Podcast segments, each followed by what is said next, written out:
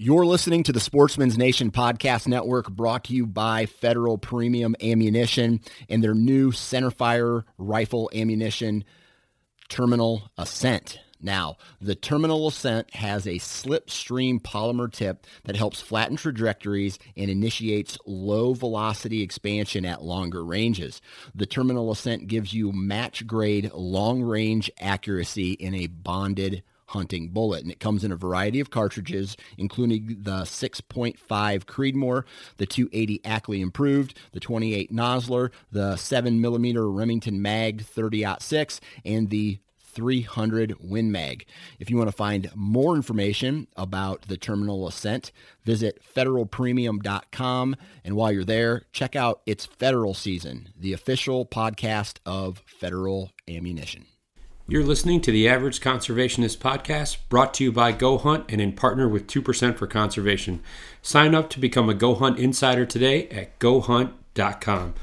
2% for Conservation's mission is to create an alliance of businesses and individuals that ensure the future of hunting and angling by committing their time and dollars to fish and wildlife. 1% of your time plus 1 of your money equals 2% for conservation. 2% helps businesses and people pair with conservation causes to support things that fit what they care about. Whether you're into fishing, hunting, or just getting outdoors, 2% can help you not only start giving back to wildlife, but get certified for it.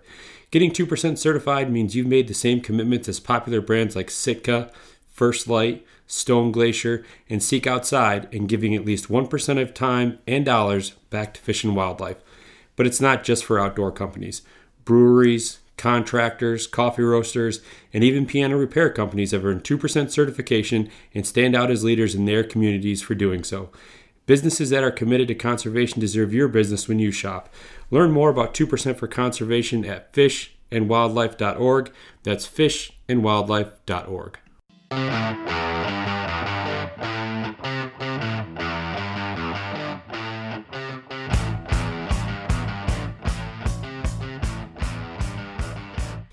Happy Thursday, everyone.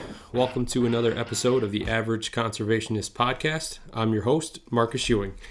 Now, before uh, we get into today's guest, I just wanted to take a quick second to um, just say thank you to, to everyone um, who has taken some time to uh, listen to the podcast and show their support over the past uh, eight months. Um, this has been a, a great experience for me and, you know, really getting to talk to all of these great individuals and companies who have such a, a love and drive and, and passion for conservation and the outdoors has been um, nothing short of incredible. So, before I got into today's episode, I just wanted to take a quick minute to um, say thank you to everyone out there, whether you've been a guest um, or you're just a, a regular listener. Thank you. Um, now, today's guest is Kalvyn Ferronato, and Kalvyn is the brand coordinator at 2% for Conservation. And Kalvyn and I get to, to have a really cool conversation about really how um, she got involved with conservation, um, starting with her time in school and starting uh, the first uh, collegiate chapter um, at her university where she attended uh, Boise State, uh, and really how from there it just kind of snowballed into uh, a life and a career around conservation. Um, we also get a chance to kind of take a, a, bit of a deeper look into 2% and really what the process looks like, um, you know, how they are growing um, and all the different types of um, brands and companies that are, are coming on board. Um, Kalvyn also gets to share with us uh, an experience that she had on a um, a mountain goat cull hunt um, this past fall, and really take a deep dive into the reasoning behind it. You know, the the feelings that she had towards it, um, and just really the overall experience that she got to share with um, four other um, outdoorsmen and outdoorswomen um, out there in the Grand Tetons. So really cool uh, story to hear, and I really appreciate her taking some time to share that with us. Um, so again, today's episode is number 40 with Kalvyn Ferronato. Enjoy, guys. All right, on the line with me today, I have 2% for Conservation brand coordinator Kalvyn Ferronato. Kalvyn, how are you today? I'm good. How are you doing? I'm doing well, thank you. Uh, I know this is uh, this is an early morning recording, so I appreciate you making some time before you head into work. yeah, of course. So, Kalvyn, you've listened to the podcast, so you kind of know how I like to to start things off here. But um, I, I want to go back to to the beginning, kind of your your roots, your upbringing, uh, and what or how and when um, you were introduced to the outdoors.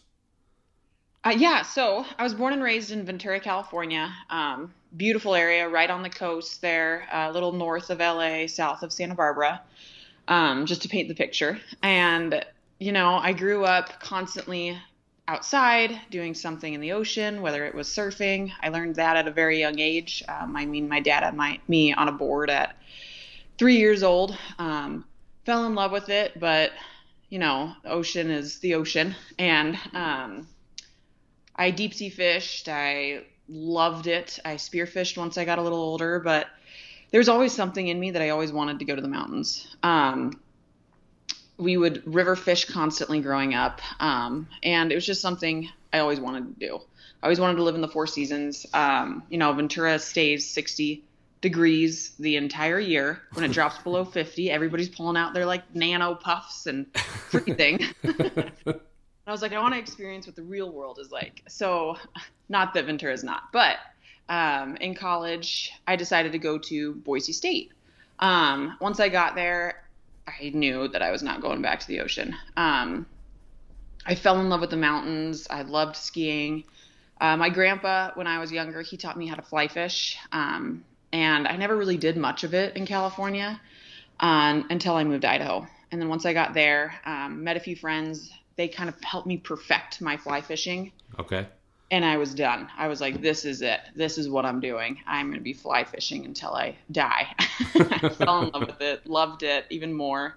And then every activity I started doing in Idaho, I was beyond um, infatuated with. Couldn't stop. So went to Boise State, um, and from there I helped actually start the Collegiate uh, Backcountry Hunters and Anglers Club. Um, and you know, progressed a little bit through conservation. That's when I really started to get involved in conservation, uh, learning the back ropes of what they do and just preserving public lands. Um, it was incredible. Great experience for there. Uh, I graduated with a public or a public relations degree and an AA in psych um, I accidentally got a psych degree because I kept taking all of these random courses that were like my electives were like, oh, criminal psychology, oh, this. And by the time I was graduating, they're like, you're only a class away. Why don't you just finish that? And I was like, sure.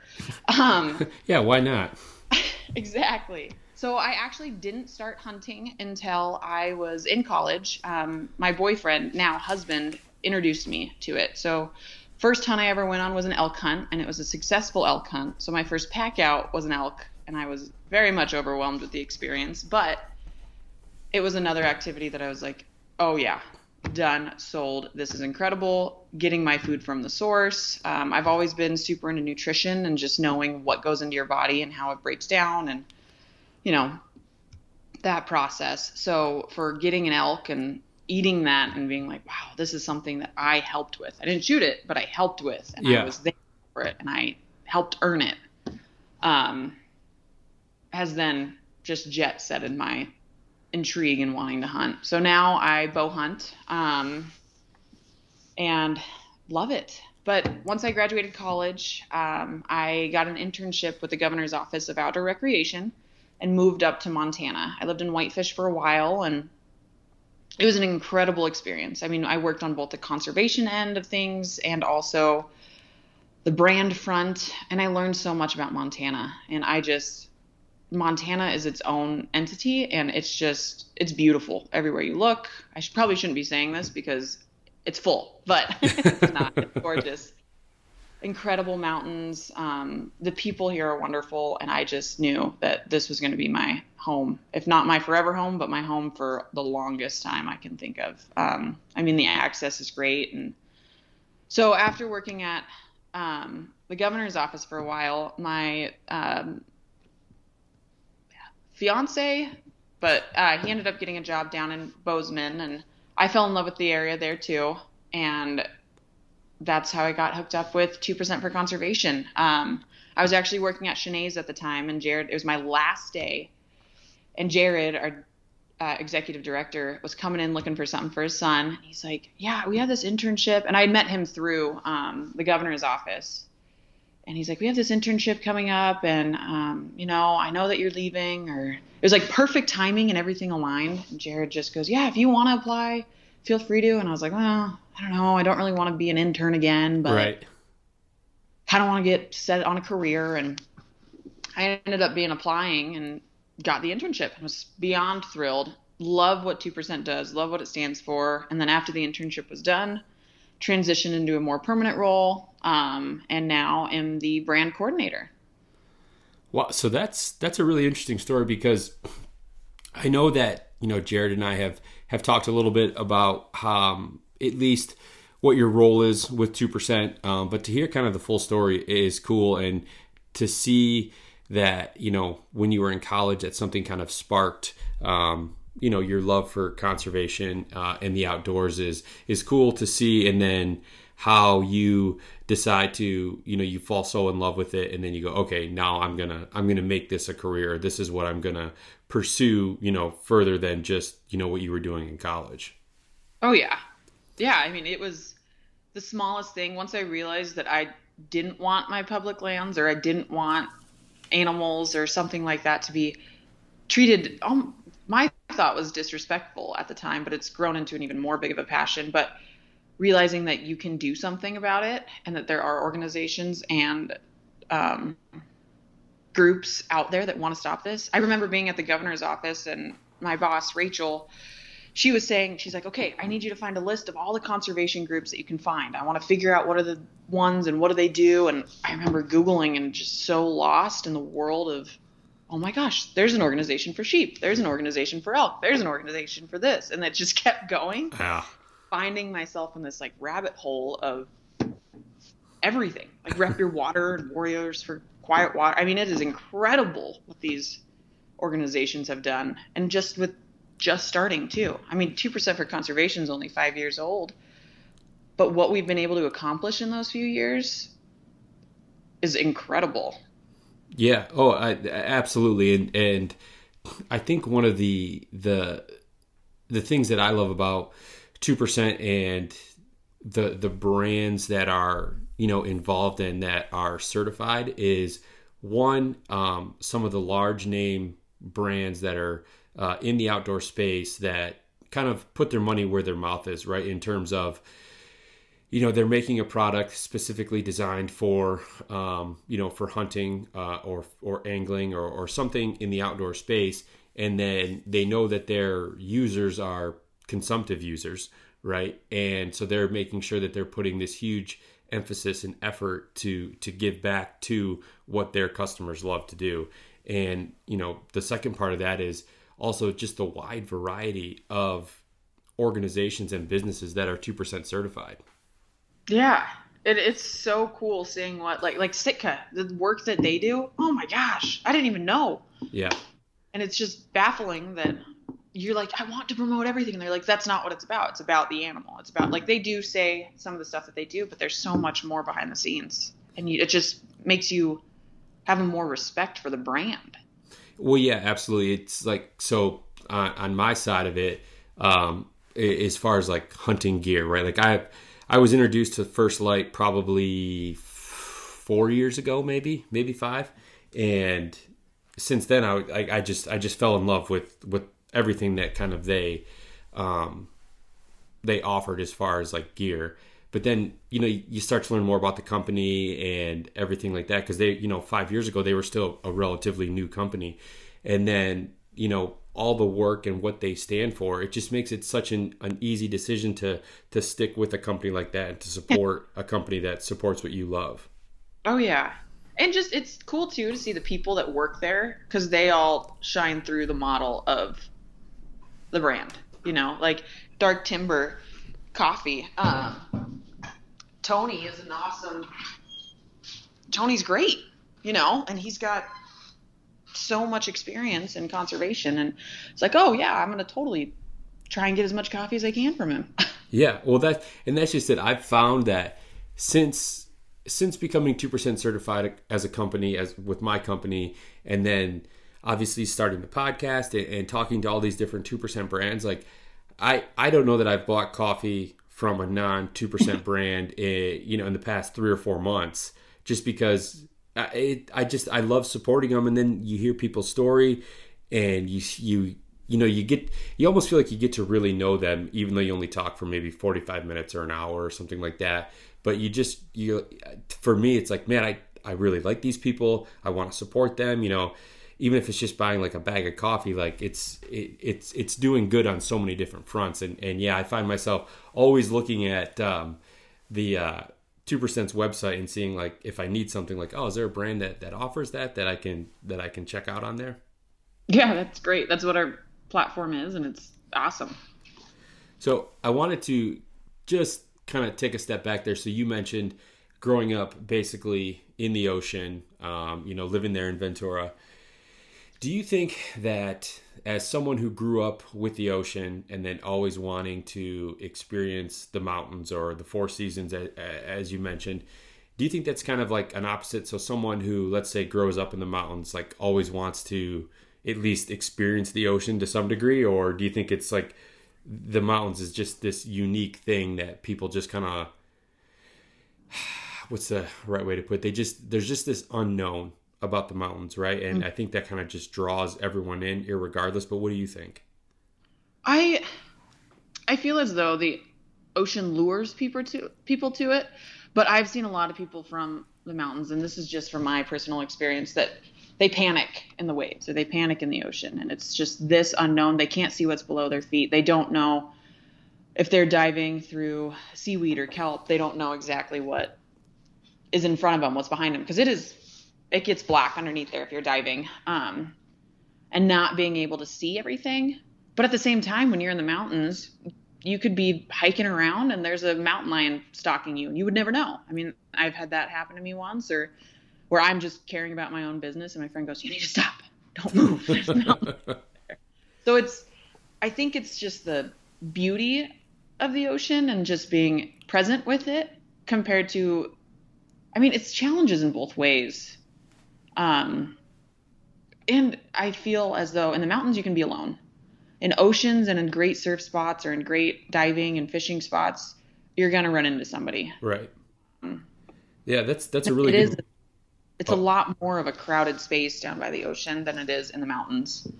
Yeah, because that, that, you made a couple good points there. The the unknown of the ocean, I think, is yeah, it's it can be pretty intimidating. I mean, I've I don't know, I've been in the Pacific, I've been in the Atlantic, and I've I've done some surfing, and I say that very loosely.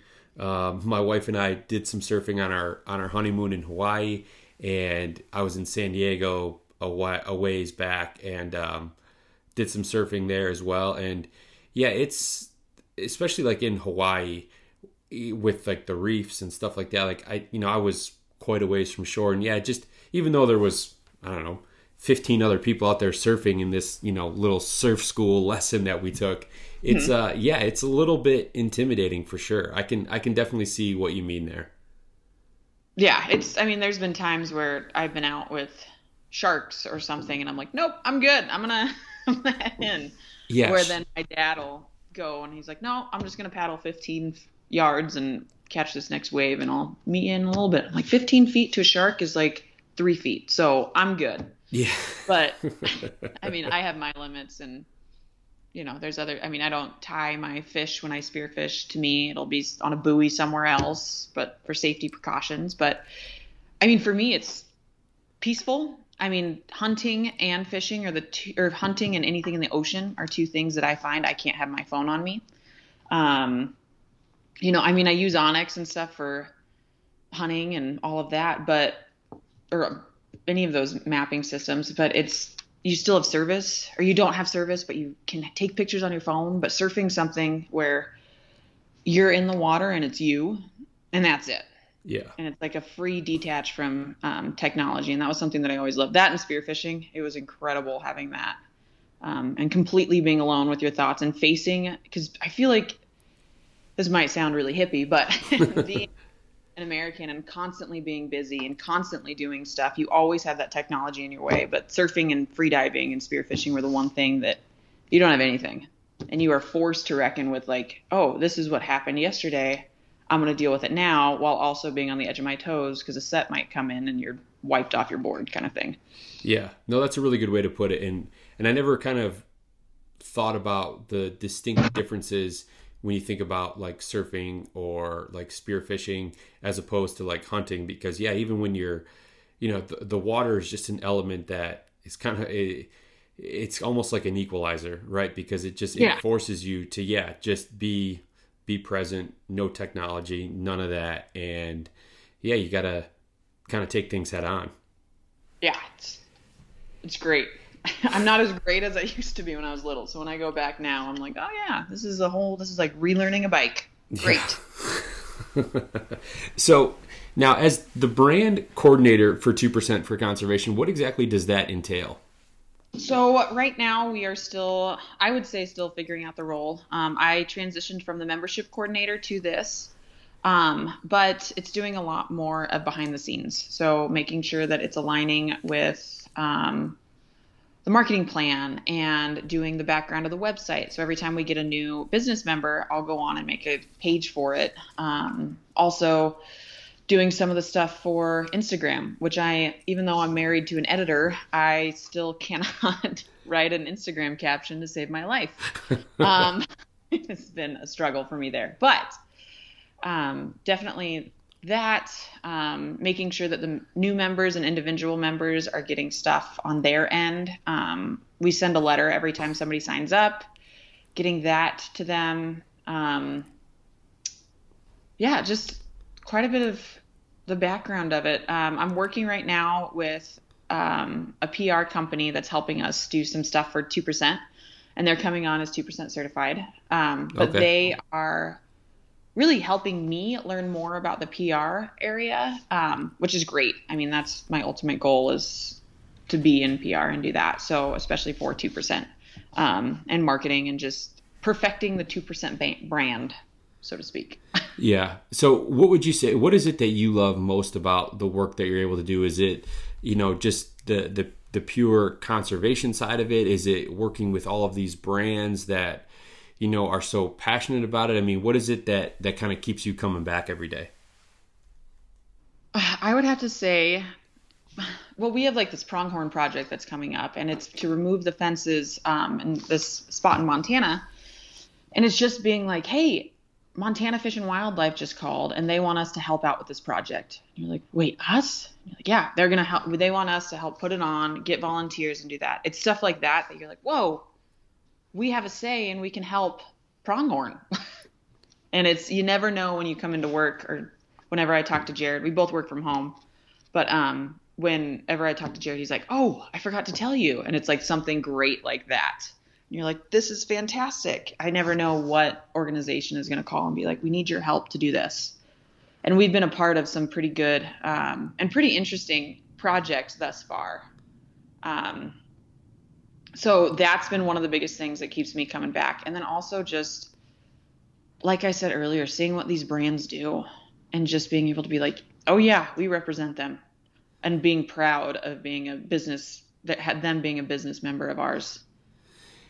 Well, yeah, and that's that's um, kind of what I would expect as far as like all of the great work because, like you said, yeah, you never know who's going to call from a day to day basis and, and need help or you know, want to kind of inquire about, you know, maybe 2% reaching out to some of, of their brands um, to try to offer some help because, you know, there's so many, like you mentioned earlier on, there's so many different conservation organizations that are doing such great work that, you know, it, it's hard to, to know everything that's going on, right? Mm-hmm. Yeah. So, and since you, you know, from, from transitioning from the membership coordinator to now the brand coordinator, have you seen or have you noticed with companies that are coming on board like a uh, kind of a, a change um, in terms of who wants to become certified? Um, I mean, it seems like you know obviously there's um, a variety of different brands that or different companies that are certified, but like I, I'm starting to see like a lot more like. Uh, you know, small coffee roasters, um, more like apparel companies. I mean, have you seen kind of a shift in the type of brands or anything that want to become certified? Yeah, so it's been great. We've been um, trying to focus a lot more on angling brands and other brands that aren't just hunting industries. Um, because two percent for conservation isn't just for hunters, Right. um, and that's the great thing about it too. Like it's not just for the avid hunter or the avid angler, um, and that's why we do have like we have a piano repair company, um, you know. And Jared's mentioned a few times uh, that it is. We also have nannies that are yeah, or babysitters that are two percent certified. So being able to see the expansion um, has been fantastic. And like Aaron Wheat and Sam Donnell, we just added them to the board this last summer, and they've been great with trying to work with like out backpacking brands and skiing brands and stuff like that, which I'm thrilled for. But just seeing the expansion go from oh, they're not just hunters and anglers, conservationists. They are real people affecting real wildlife because you know not everybody hunts not everybody fishes but most people like wildlife Yeah, absolutely. And that would be that's uh I- you know, I'm almost surprised that there isn't um a brand, let's say like in the skiing market that's 2% certified because that's one that would be an easy one for me to support. I mean, I I love skiing. Um, you know, I I've been skiing since I was, you know, 9 or 10 years old. And yeah, that that's uh, you know, something that I would love to to see someone in that space, you know, kind of take the first step or be the first brand to really commit to the outdoors because you know there's a lot of people who just love you know the resort skiing and that's great. But then there's also you know a, a whole nother world of like backcountry skiers right who are you know skinning up and you know they're they're not waiting in lift lines or anything like that that are you know can that that care about wildlife as much as you know hunters and anglers do yeah that's incredible so now how many brands um, are there that are certified right now oh gosh do you know off the Um, top of your head I know. I'm trying to think. Um, I'm gonna be totally off because I, f- we keep adding more in too. Um, I want to say that there's around 40 to 50 coming either on or coming in within the next few weeks. Um, and with transitioning into this role, Jared does a lot of that on the side. So 2% for conservation is my second job.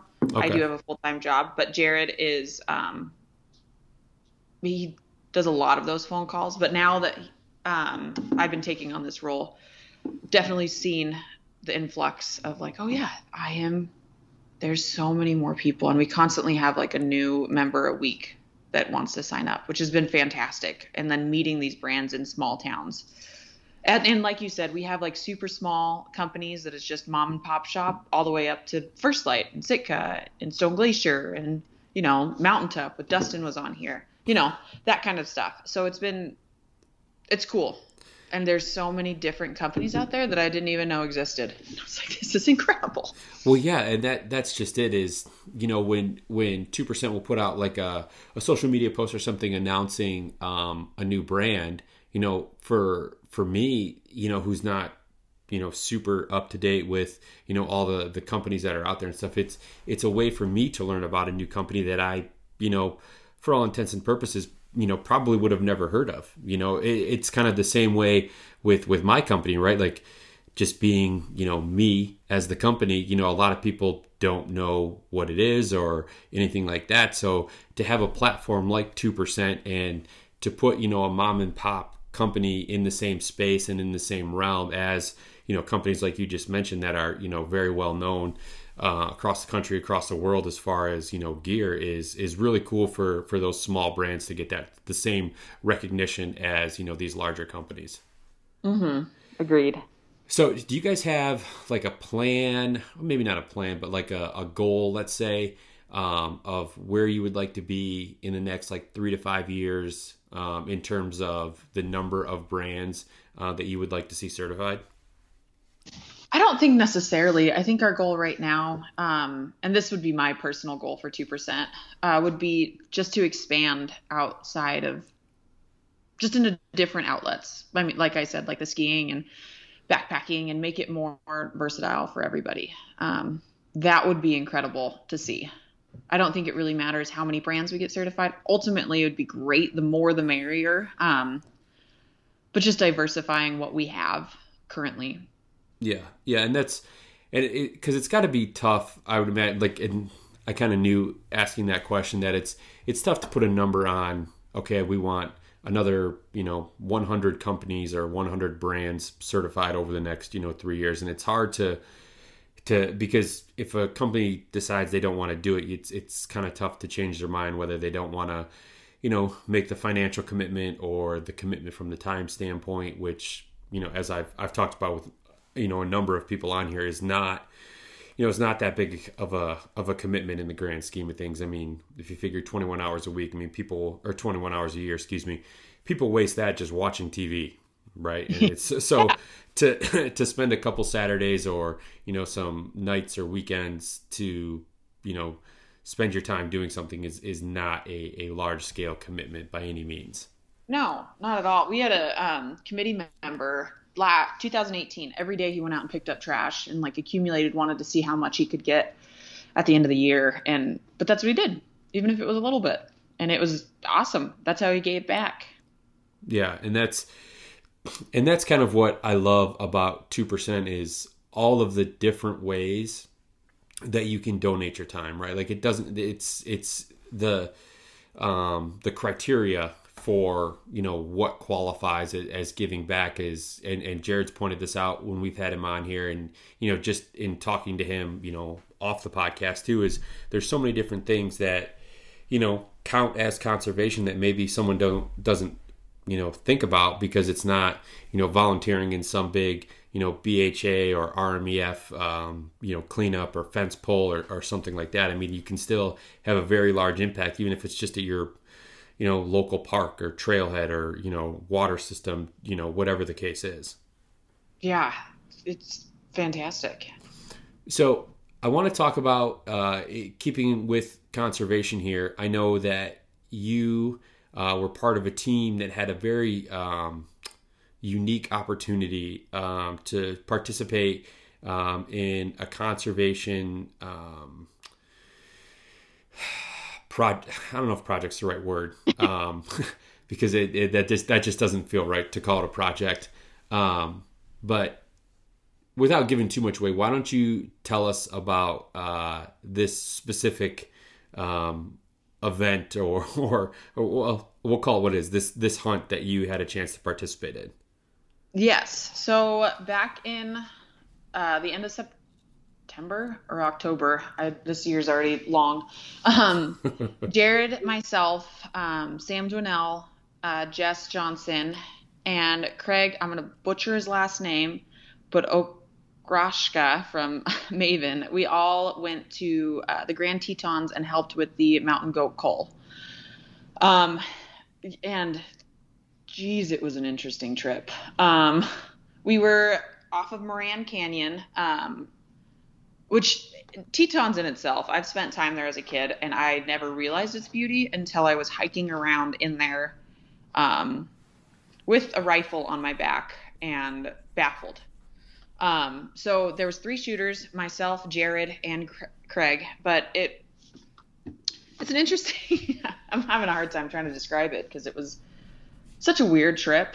Um, so basically, the Teton goat cull was the eradication of goat mountain goats in the national Tetons. They had two culls this year in the Tetons and in the Olympic National Forest in Washington.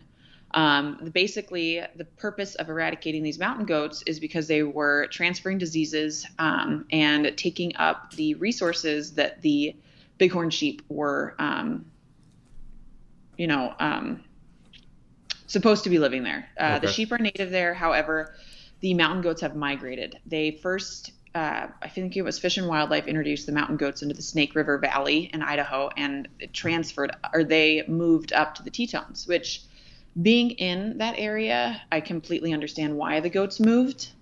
Um, however, they've now been impacting the sheep. So the point of it is to eradicate the mountain goats uh, in order to save the sheep population. However, it was they tried other ways. They tried to move them. They tried to um, do the helicopter capture and retrieve, and it just ultimately the best way to do it was to have ethical hunters in and being able to take the meat out.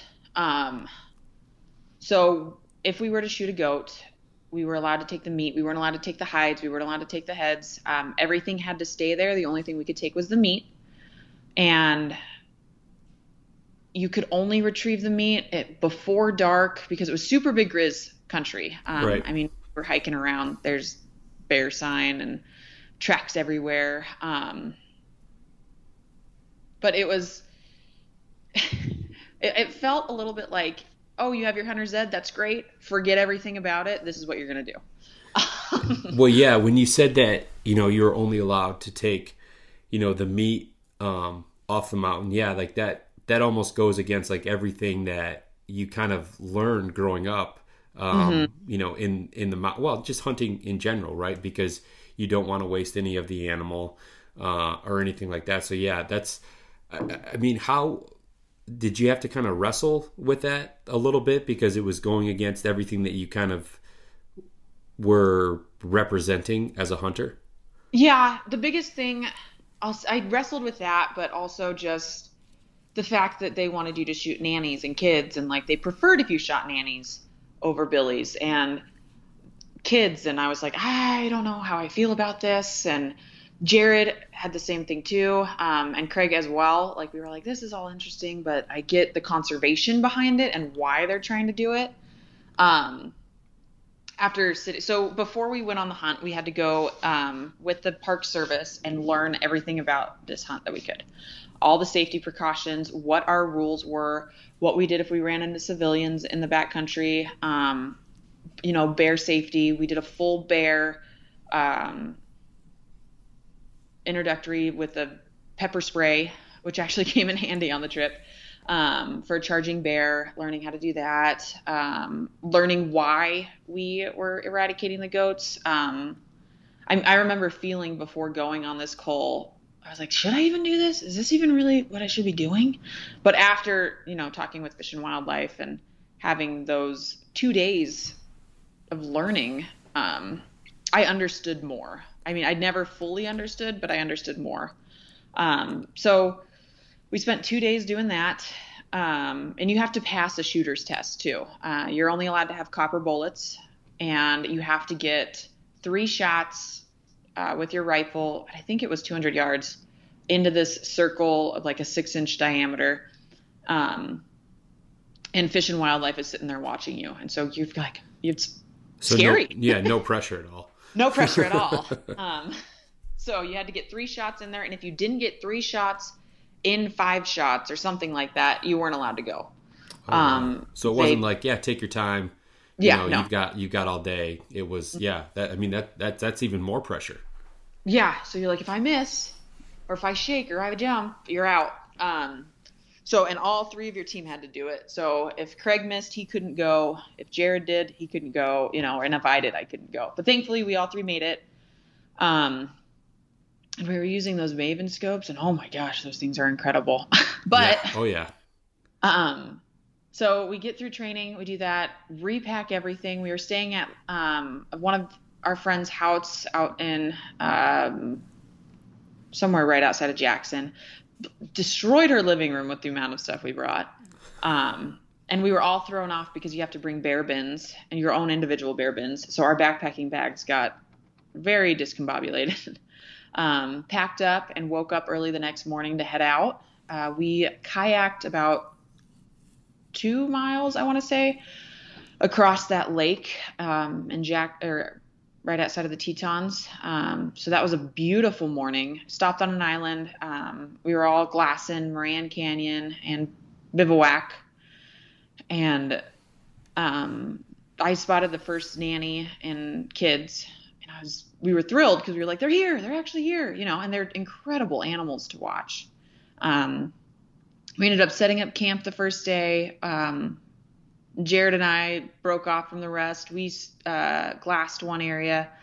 The other three went to the other side and glassed. And um, I mean, the more you looked, the beautiful the place got. Um, from our campsite, I mean, it was just us there the whole time. When we landed on the beach, uh, it was like every animal you could think of. Their tracks were there: porcupines, wolf, or you know, wolves, coyotes, bear tracks, moose. Like every animal track was in the, the sand. It was beautiful.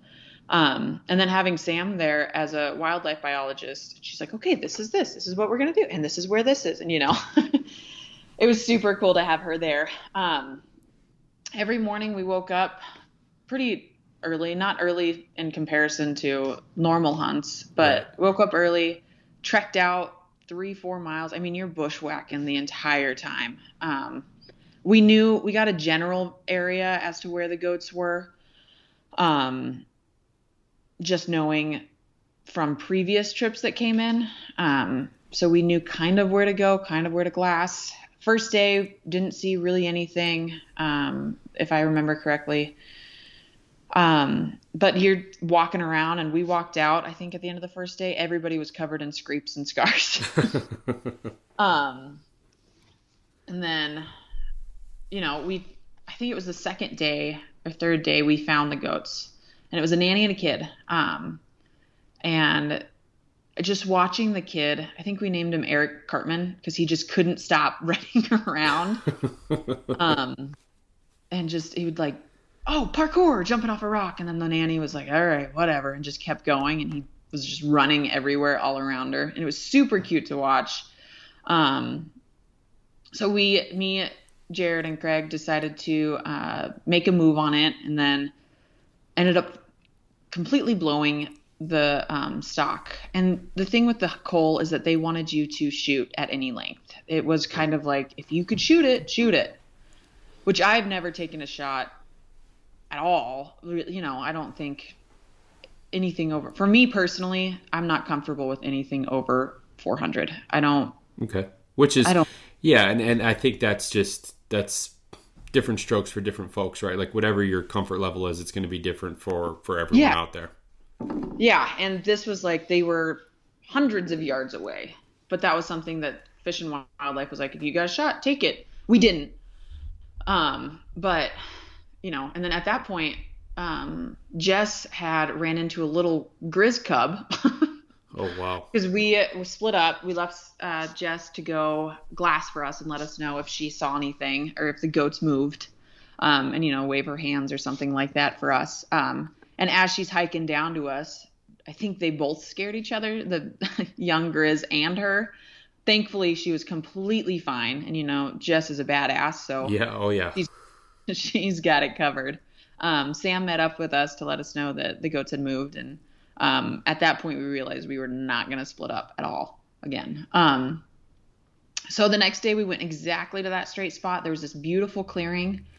Um, we had at that time every morning you had to send in a notification to tell Fish and Wildlife that you were okay and that your team was good um, from a GPS. And so our GPS wasn't sending anything that day. Um, and so Jess, it was in the middle of the afternoon. Jess was trying her hardest to try and get um, the signal to go out. So she goes walking off in this clearing, and we can all see her. And she's standing up holding uh, the GPS, and she goes, Large animal, large animal, and starts running at us. And there's this little bull moose that ch- charges her. Sam runs, grabs her um, bear spray. Jared and I have mine. Craig grabs his camera. and Sam sprays the moose. Jess falls and just bangs herself up on a rock. The moose sprays. It runs right into Jared and me and Craig. Pushes us into the the um, trees. Jared sprays at full like length all the way around, thus getting me in the face and the moose. Oh Moose jeez. runs off. We're all coughing, and I'm like gagging, trying my hardest to figure out where I was. Which, thank the Lord, I was wearing sunglasses because otherwise it would have been all in my face. Um, but yeah, that was the thrill of that day, and yeah, it was a that was the first time I'd ever been charged, and so seeing a moose, and all Jess could see was its hackle standing up, and on a super dark brown moose, you know, you're not gonna know what it was. Right. That's uh that's intense. It was it got us all up and moving. But we also realized we were standing in the middle of a corridor, um, and that there was a huge game trail after that. We are like, oh yeah, this makes sense. but about two hours later, we saw the goat and the nanny again, um, and decided to make our move. Um, when we got on the goat, Jared and I were 890 yards away. It was up the chute, and then Craig and Sam and decided to go up it. Um, I was battling super bad with that, being at that length. Jared was too. Um, I mean, we took a shot, but both of us were pretty far off, and it didn't even seem to bother the nanny. And were like, you know what? this is weird. Because, um, you know, it goes against everything that you learned. So, and, oh, go ahead. Sorry, keep going. Go ahead. No, no, keep going. No. Keep going. Um, so we took, I think it was two shots each, something like that, and at the nanny and the kid. I was aiming at the nanny. He um, decided to shoot at the kid, and it was like one thing that we had discussed beforehand, because that was one thing I didn't think I could do. Um, I didn't think that I could shoot a kid and be okay with it. Um, even though I knew I would be taking the meat out and taking as much as I could out, I still just, you know, it's a kid. right. Oh yeah, absolutely.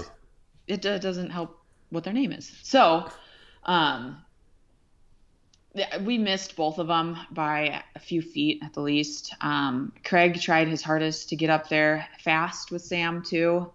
They ended up losing him. But again, I mean, these animals, I think now are one of my favorite animals. Just watching them and seeing their interactions with the landscape. I mean, it's pretty incre- pretty incredible. They're where they live, and just yeah. how they maneuver.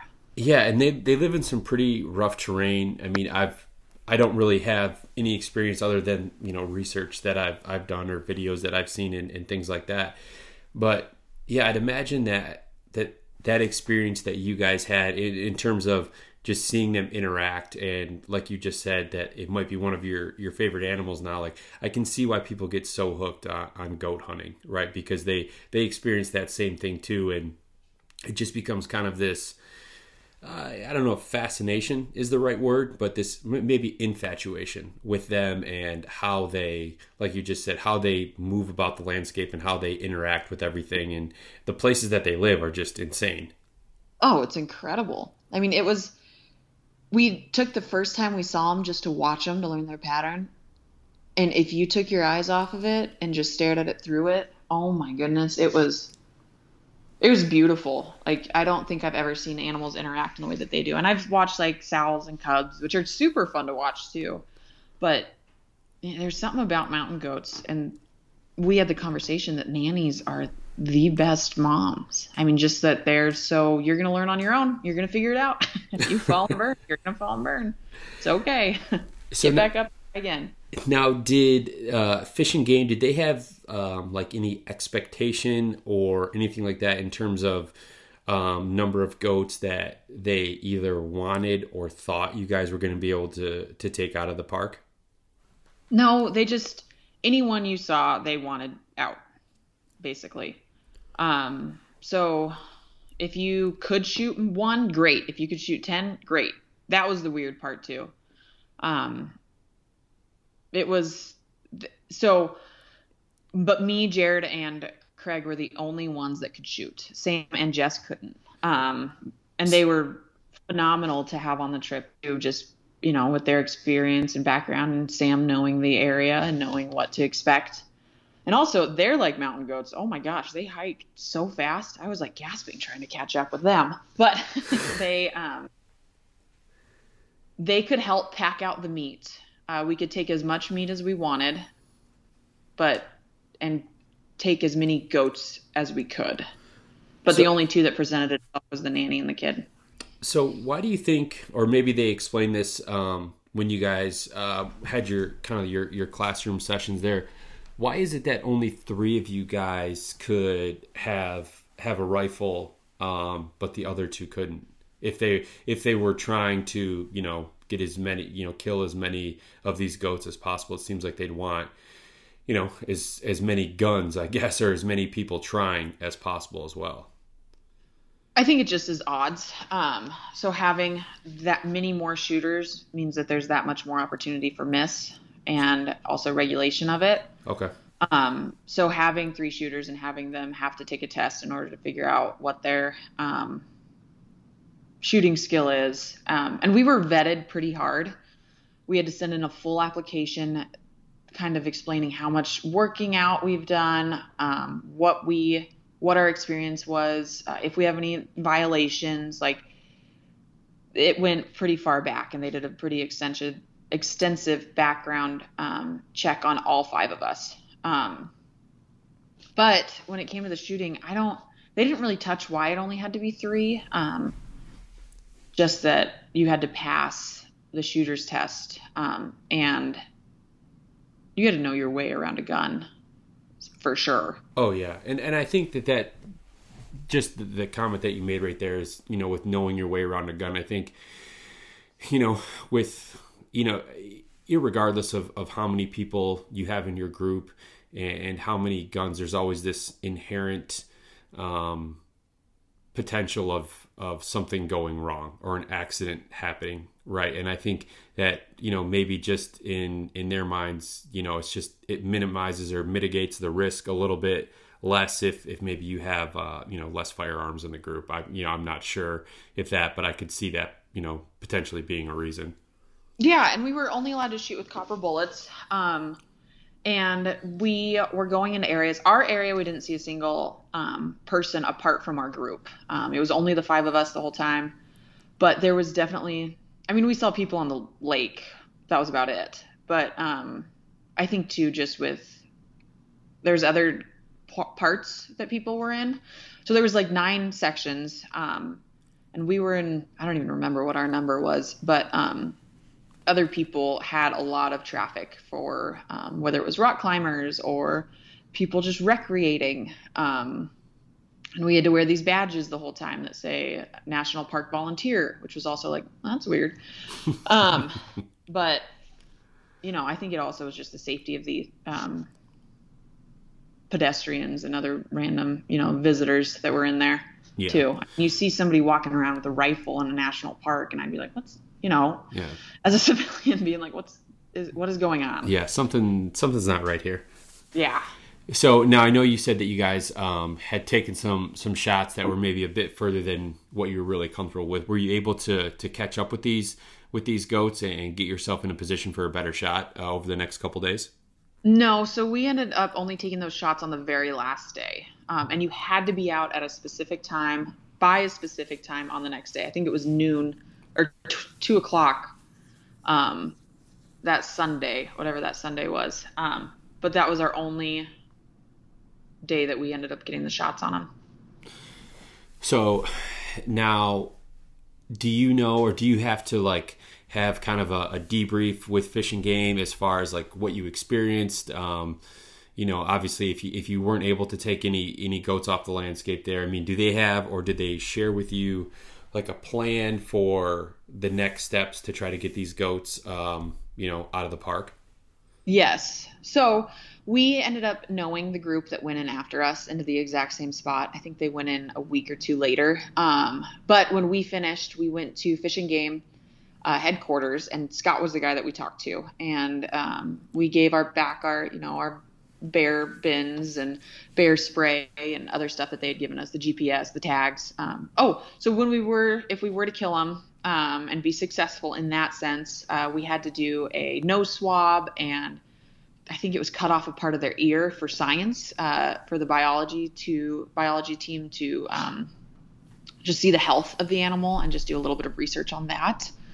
Um, so we had to turn in all of this stuff back to Fish and Game. Um, and Scott was talking to us about, okay, where were they? What points were they at? You know, and we marked them all and gave them to Scott, um, and so that he could tell the next group um, and told them where we camped, the path that we took. I think Craig had marked it or traced it on um, one of the mapping systems to make sure. I don't know if I don't think he had onX, but I think he might have had like base map or something, and just tracked where he where we went and the path that we took. Because by the end of the by the end of the week, we had worn a pretty good path through these bushes. Um, and then uh, we found out from I think Jess actually knew the group that went in after us, and they were successful in both the nanny and the kid.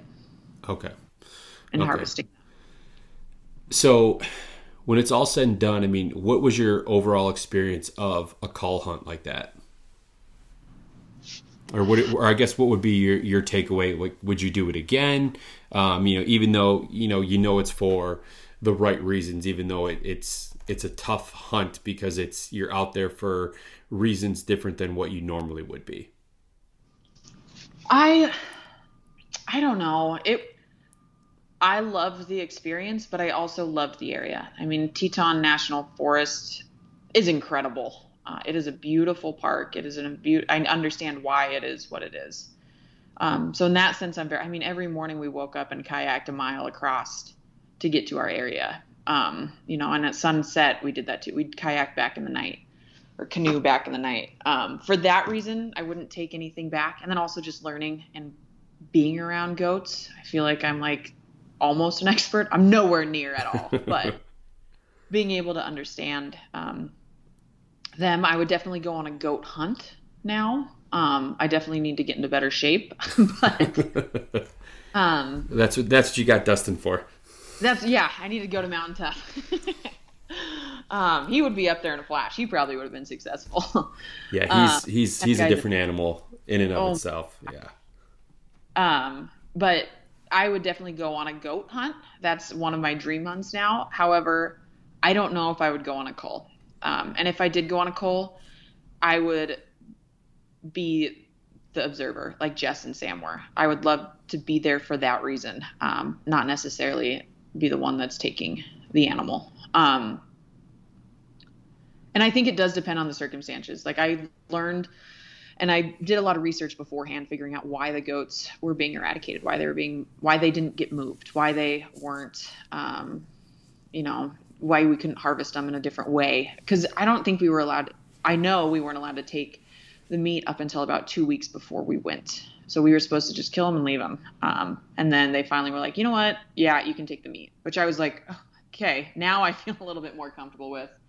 Um, but if yeah. it was similar to that, I could understand taking them and seeing the reasons why. And if they weren't native and they were invasive, um, that makes sense to me. And this cull is different than the Olympic one. Like they had their own reasons for that. I don't know if they were. Um, I think for the Olympic one, they were pushed out of the area that they were because of development, and that's why they ended up in Olympic National Park. Where these ones migrated to the Tetons. Um, they weren't. They were pushed a little bit, but they were, you know, it wasn't like they were native to the Snake River Valley to begin with. Yeah, yeah, and that's I I think that it it takes certainly a a special type of person in terms of you know the love for you know the landscape for the animals that um, live in that landscape to to be able to participate in something like that and to understand that there is a, a much bigger kind of picture uh, for the reasons for doing it, not just you know killing an animal to kill an animal. You know. Yeah, and that's how I've never I've never um, took an animal to take one. You know, I mean, I'll wait for the and I've been blessed too with my husband and his job. I mean, he's a editor for a hunting magazine, so he's very he's been very successful this year. So meat, thankfully for us, isn't a huge you know issue. Not um, short supply or anything. Yeah, exactly. But and that I mean that's something I am beyond grateful for because um, I know a lot of people don't have that opportunity. But it's if an animal isn't what I want or not like what I need at the time. Want was the wrong word, but if I don't need the meat, I'm okay passing. You know. Yeah, yeah. Well, that's that's a really cool story, and I knew that you know I talked to Jared prior to um, you know you guys going on this hunt, and he was, you know, he had very mixed feelings, a lot like what you had just mentioned, and he was, you know, you could I could hear it in his voice when talking to him that he was just he was just wrestling with the whole idea, and I mean, but he was also at the same time, you know, super excited about the the opportunity to to do this conservation, you know, work. Um, so it, it's uh, it, it takes a special person, like I said. Yeah, and I think that's why they like there was a group that was there and they had made comments that weren't really respecting the animals um, and they ended up not, being able to go on the cull.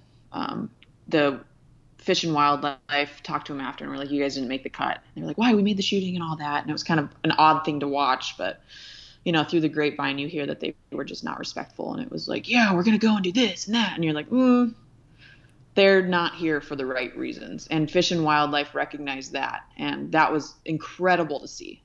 Um, and for them to see that these people saw it as a trophy hunt instead of a conservation hunt.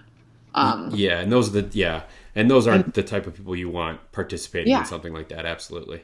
And to see Fish and Wildlife kick them out was great. Um, like um, for us, it was great. Fortunate for them, but hopefully it'll be a reality check later down the line. Yeah, and I think that just kind of speaks to to Fish and Game too, and that you know they they want the right people on um, you know a hunt that's kind of as delicate of a topic in a in a situation as it was that yeah you don't want someone out there with just bloodlust and that's just oh, yeah. looking to to kill you know anything that's moving although that's kind of the goal but not as straightforward as that exactly yes so well hey Kalvyn i know you got to get to your other job um, and i appreciate you taking some time um, before you even go into work this morning i know it's a little bit early out there in uh, in Montana to be recording a podcast. So I really appreciate you taking some time to tell us, you know, more about what you're doing with two percent and, and, hearing about, you know, your path to conservation in the outdoors, and then obviously being able to share uh, the story of the uh, the goat cull hunt as well, because that's something that I've been trying to to, to learn more about since uh, Jared had told me about it. So I really appreciate it. Yeah, of course. Yeah, well, enjoy your rest of the day, and thank you again, and uh, we look forward to talking to you soon. Yeah, thank you so much for having me on. All right. Take care, Kalvyn. Thanks. All right. Bye. All right. Well, a big thanks to Kalvyn for hopping on the podcast today. Uh, I'd also like to thank our partners over at Go Hunt. Be sure and check them out at gohunt.com as well as Stone Glacier. You can find them at stoneglacier.com. I'd also like to thank 2% for Conservation. And if you're interested in learning more about 2%, you can visit their website, fishandwildlife.org. And there you can see all the certified brands that have committed to conservation that you should support when you're shopping for your gear or your coffee or your books or your real estate. Uh, really, anything that you can think of, there's probably a 2% brand uh, out there that you can shop. I also encourage you guys to follow 2% on social media where they're going to post only positive content so you'll enjoy their conservation uh, focus posts in your feed. So, again, if you'd like to learn more about 2% for conservation, you can look for them online on social media or at fishandwildlife.org.